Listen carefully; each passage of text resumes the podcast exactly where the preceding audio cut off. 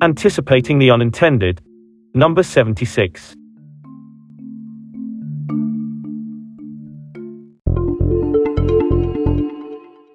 India Policy Watch. Thinking about digital colonialism.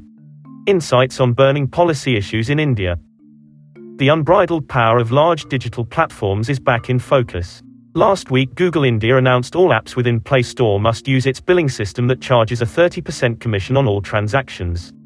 The Indian startup community that has been angling for raising barriers for global platforms to access domestic market lost no time in pushing back against the Google tax. That seems to have worked.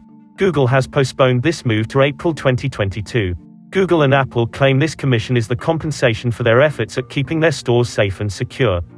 Meanwhile, the US congressional investigation into the power of big tech such as Amazon, Apple, Facebook, and Google concluded last week with a voluminous 450 page report that is linked on screen. The report indicts them in no uncertain terms. These firms have too much power, and that power must be reined in and subject to appropriate oversight and enforcement. Our economy and democracy are at stake. The recommendations from page 378 onward, to rein in these companies and restore competition in the digital economy, however, cover familiar grounds, structural separation of lines of business, curbs on acquisitions, allowing interoperability and open access, checking abuse of bargaining powers, and strengthening antitrust laws and enforcement. You could almost use the same recommendations a century ago when looking to control railroad or oil monopolies. Surely these will be useful, if they eventually translate into laws, to bring a semblance of control over big tech. But will they be enough? I don't think so. The traditional way of looking at monopolies is to understand the factors that lead to their creation and the abuse they inflict, or the harm they do to the customers and the society. The sources of monopoly power usually are technology, control of natural resources, access to capital, or lack of alternatives in the market. This power is then abused by the monopolist. The most common abuse is that of being a price maker that maximizes profits. The usual antitrust laws attack both the source and the abuse of monopoly power. But there's a problem in regulating big tech with these antitrust laws. The source of their monopoly power and the harm they do to societies is orthogonal to how the traditional monopolies operated. Given this, how should we think about regulating them? We can begin by analyzing the dominance of these players in the digital economy using the traditional monopoly framework and then going beyond it. I will elaborate on this next. First, digital monopolies are unavoidable. There's no single source of monopoly power for them. It's an alchemy of network effect, bundling of services, a bottomless pit of capital, and high exit barriers that create a lock in for customers. This makes it a winner takes all market. Infusing competitive intensity by breaking up these firms on lines of business or creating a local alternative won't work because these big tech babies will soon turn into a monopoly. Second, two-sided platforms. Most big tech firms have been successful in creating two-sided platforms of buyers and sellers. Sometimes this is apparent to the end customer, for instance with Uber, but often this isn't, for example with Google or Facebook. In these two-sided platforms, the tech firms tend to be monopolies, the dominant seller, on one side and monopsonies, the dominant buyer, on the other. So Google has a near monopoly on search that it provides for free. On the other hand, for any company wanting to advertise on digital platforms, Google is the dominant buyer. It actually auctions keywords. This two-sided dominance is different from the monopolies of the past. Third, there's no one business. In the earlier era, the dominance of a monopoly could be easily understood because of the distinct nature of their business. A railroad company was just in that business. So was a telecom company. But it's difficult to categorize the big tech players into a single type of business. Amazon can position itself as a tech company to investors, an e-commerce platform to sellers, and a retailer to regulators. Facebook is a social media platform whose business isn't easy to define. Maybe it is a publisher or a media company, but it isn't structured like one. Maybe it's a community that brings the world closer. What's worse, the companies themselves don't know where they will end up in future. Facebook has long wanted to start a digital currency and become a financial services company. Amazon has become the largest cloud service provider plus an on-demand entertainment platform, while Google has its moonshots including wanting to be an autonomous car company. Which business of these companies do you regulate? Fourth, asymmetry of power and knowledge. In a traditional monopoly situation, the customers sense the harm in the form of exploitative prices or a lack of voice in making their grievances heard. This is almost absent here. On any traditional yardstick of customer satisfaction, loyalty, retention, or advocacy, these platforms score high. The pervasive nature of these platforms is such even a few minutes of outage creates widespread anxiety. Most customers have no sense of their exploitation despite the platforms knowing and using almost everything about the customer. This is the definition of absolute asymmetry where one side doesn't even know there's asymmetry. Fifth, data appropriation. The natural resources over which these platforms have a monopoly are our attention and the data that flows from the rhythms of our daily lives. The attention and data are then transmuted into factors of production and monetized in many different ways. All of this is done through our consent. Life is too short to read the terms and conditions while signing up to these platforms. The unanticipated consequences of handing over these natural resources are difficult to fathom for most people. From nudging you to buy something you didn't need, to flooding your timelines with propaganda that's aimed at you, the algorithms control your behavior. This monopoly power is difficult to dimension. Even the platforms often don't understand it. The frequent defense that Facebook puts up in various Senate hearings attests to this. They don't know how to control what's coming up in your timelines. The program knows your persona, and it does what it has to do. Sixth, geographic boundaries. The nature of the digital economy is such that these monopolies don't have geographic boundaries. The seamless nature of the platform and its monopoly on attention and data as resources ensure they can extend their monopoly anywhere in the world. How do you regulate a global monopoly? Do you take a nationalistic agenda and stop them at your boundaries? That will only mean setting up domestic monopolies. Who do you trust more? A global monopoly that adheres to the best corporate governance norms, or a domestic monopoly in countries with weak institutions or that lack democratic accountability? Seventh, loss of freedom and the end of thought. The data and attention appropriation done through these platforms constrain our choices, we live in echo chamber of our opinions, we buy things that are suggested to us, and we see a version of reality that's tailor-made for us and that no one else is seeing. Often the term digital colonialism is bandied about when talking about big tech.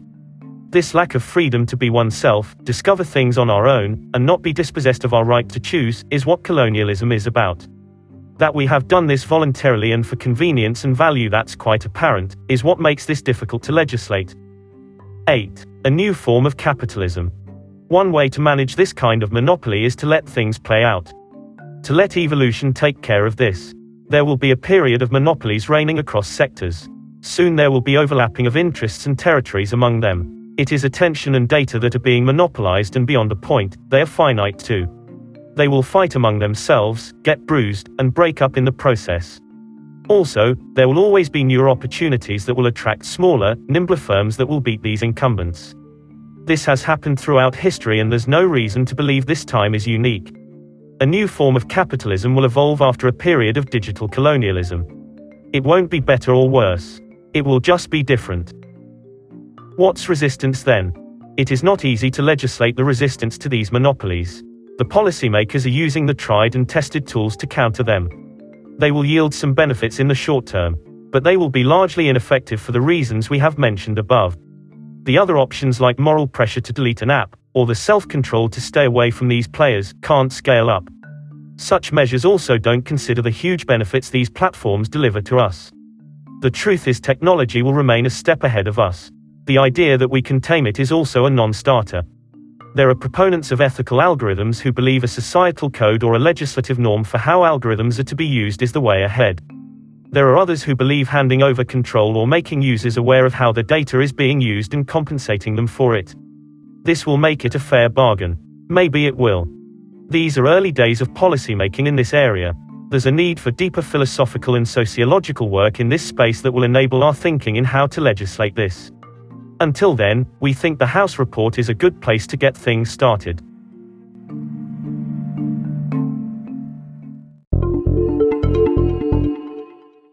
A framework a week. What makes an asset strategic? Tools for thinking public policy. From AI to semiconductor chips, and from data to rare earth metals, a whole lot of assets are labeled as being strategic by many governments and analysts. And yet, there's no conceptual clarity as to what the term strategic means. Most often, it is narrowly used to describe assets that are critical for the military. In this definition, only goods that can be used for war or to threaten war qualify as strategic, an obvious example being nuclear technology. by another definition, assets that are critical for the economy or military and have no other easily available substitutes qualify as strategic. For example, oil becomes a strategic asset for India using this definition. So, what really is strategic then? I was lucky to stumble upon a framework which tackles this fundamental question. Jeffrey Ding and Allan Dafoe, in their paper, The Logic of Strategic Assets, From Oil to AI, linked on screen theorize that strategic level of asset equals importance multiplied by externality multiplied by nationalization. The strategic level of an asset is a product of the following three factors. 1. Importance. An asset's economic and or military utility. Some sectors such as freight transport contribute more to economic growth than others like high-end fashion. 2. Externality. The economic and or security externalities associated with an asset, such that uncoordinated firms and individual military organizations will not optimally attend to the asset. For example, the positive externalities generated by research into foundational technologies, which private actors underinvest in because they do not capture all the gains from spillovers. 3. Nationalization. The degree to which these externalities differentially accrue to the nation and one's allies, and not to rivals. For example, fundamental research in medicine has positive externalities, but they may easily diffuse to other rival nations, which limits an asset's strategic level. What's interesting here is that the authors apply the economic concept of externality to a question in the national security domain. They contend that some assets and technologies demonstrate the characteristics of an externality like market failure. This means that uncoordinated firms and individual military organizations underproduce these strategic assets and hence the attention of the state is required. These externalities are distilled into three forms. First, cumulative strategic logic involves assets and sectors with high barriers to entry linked to cumulative processes, such as first mover dynamics, incumbency advantages, and economies of scale. These high barriers to entry lead the market to underinvest, and military organizations to require explicit state support to achieve nationally optimal investments. Aircraft engines from 1945 to present serve as a representative example as high research and development costs associated with these complex technical systems make it so that only a handful of firms can compete.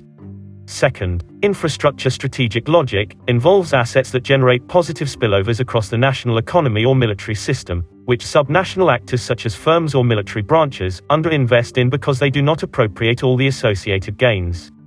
These are often central technologies that complement and upgrade the national technological system. A representative example is railroads from 1840 to 1860. Third, dependency strategic logic involves assets whose supply is concentrated in a limited number of suppliers. Due to the lack of substitutes, these assets are often vulnerable to supply disruptions. Individual firms do not fully internalize the downside of a cutoff for the nation's economy or military, for which continued access to these dependency strategic assets is at risk due to the lack of substitute goods and alternative suppliers. Nitrates from 1914 to 1918 are a representative example as the British naval blockade prevented Germany from importing nitrates from Chile, the world's principal supplier. These three logics are not mutually exclusive. The authors argue that states should pay especially close attention to those technologies and goods that exhibit multiple strategic logics. The figure on screen illustrates the overlap. This framework is a really useful tool for prioritizing strategic assets. Using this framework, which assets qualify as being strategic for India, you reckon?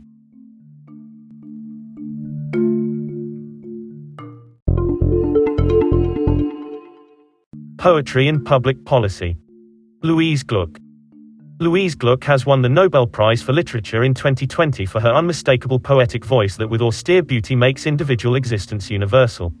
Anders Olsson, the chair of the Nobel Committee, in his biographical note on her writes, She writes oneiric, narrative poetry recalling memories and travels, only to hesitate and pause for new insights. The world is disenthralled, only to become magically present once again. Gluck possesses a direct, natural style that shines a light on our imperfections with a detached clarity. But that doesn't take away from the beautiful, lyrical compositions that stay with us for long. She is one of the originals. Nostos by Louise Gluck. Reading by Thomas and Morris. There was an apple tree in the yard. This would have been 40 years ago. Behind, only meadow. Drifts of crocus in the damp grass. I stood at that window, late April, spring flowers in the neighbor's yard. How many times really did the tree flower on my birthday, the exact day, not before, not after. Substitution of the immutable for the shifting, the evolving. Substitution of the image for relentless earth. What do I know of this place?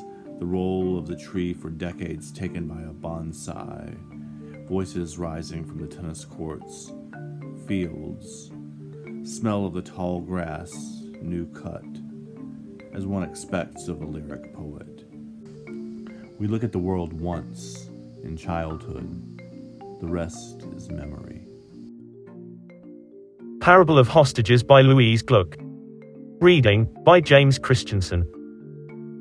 The Greeks are sitting on the beach, wondering what to do when the war ends.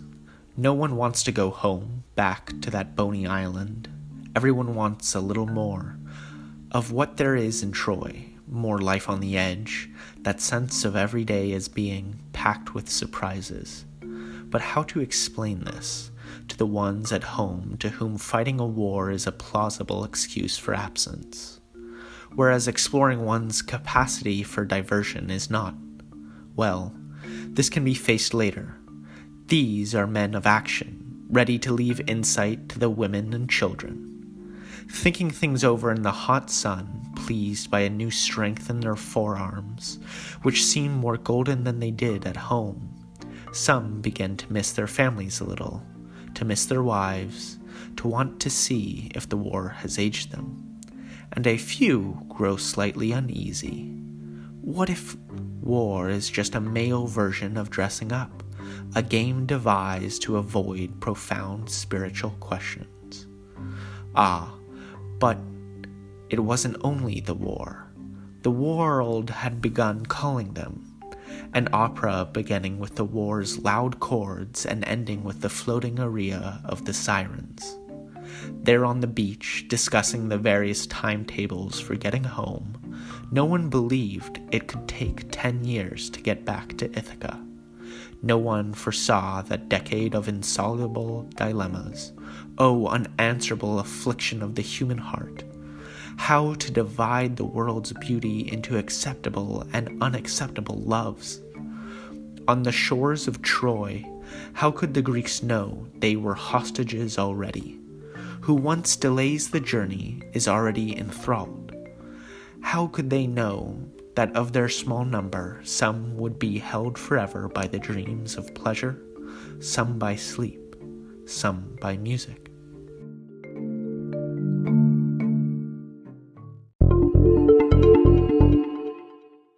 Matsya Narratives about China's pandemic response. Big fish eating small fish equals foreign policy in action. Narrative 1. The Chinese party state, which covered up the COVID 19 outbreak in the initial stages, is the world's number one enemy. Narrative 2. After the initial shock, China has been remarkably successful in containing the outbreak, like a phoenix rising from the ashes. Floating around are these two distinct narratives about China's COVID 19 response. On the surface, these two narratives appear to conflict with each other. Scratch the surface and you'll find that both narratives are actually in harmony with each other. Quite a few opinion pieces perceive these two narratives as being in conflict. Such articles explain with awe that even though China bungled up initially, it was able to get back on its feet quickly, curb the rise in infections, and take the lead in vaccine research. How does one explain this apparent contradiction? In my view, both these narratives are in harmony and not in conflict. I say this because the initial failures and the later successes both can be explained by the same incentive structure that characterizes the Chinese authoritarian party state. In the initial days, government officials in Wuhan were competing against each other in hiding the facts, lest the heavy hand of the authoritarian regime fall on them. Local officials claimed there was no person to person transmission, medical professionals who raised alarm were silenced, and state media refused to speak a word about the disease. Even after nine months since the outbreak was first reported, the party state continues to deflect the blame, claiming success in reporting the outbreak first on one hand, and blaming everyone else in the world for starting the pandemic on the other. These same incentives at least partially explain the later successes as well. First, the authoritarian setup was well suited to enforce strict lockdowns for long periods at the citizens' expense.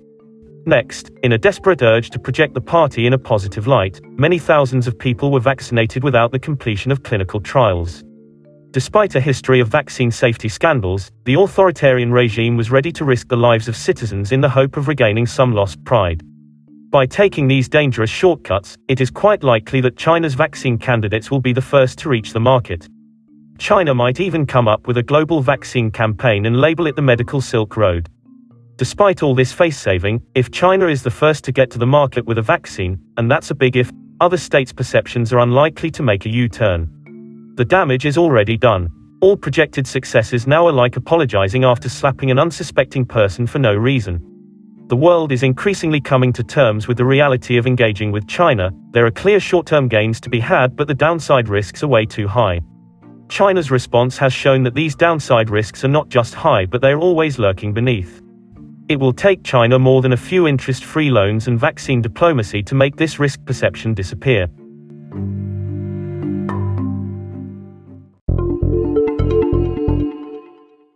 Homework.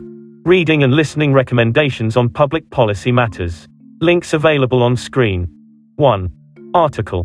Emily Birnbaum and Issie Lapowsky in The Protocol on the Findings and Recommendations from the House Antitrust Subcommittee's Report on Big Tech. 2. Interview. Nick Couldry and Ulises A. Mejias on The Nuances of Data Colonialism and Taking a Sociological View on Digital Monopolies. 3. Article. David Brooks has a compelling diagnosis of American society over the last two decades. A lot of it applies to India as well.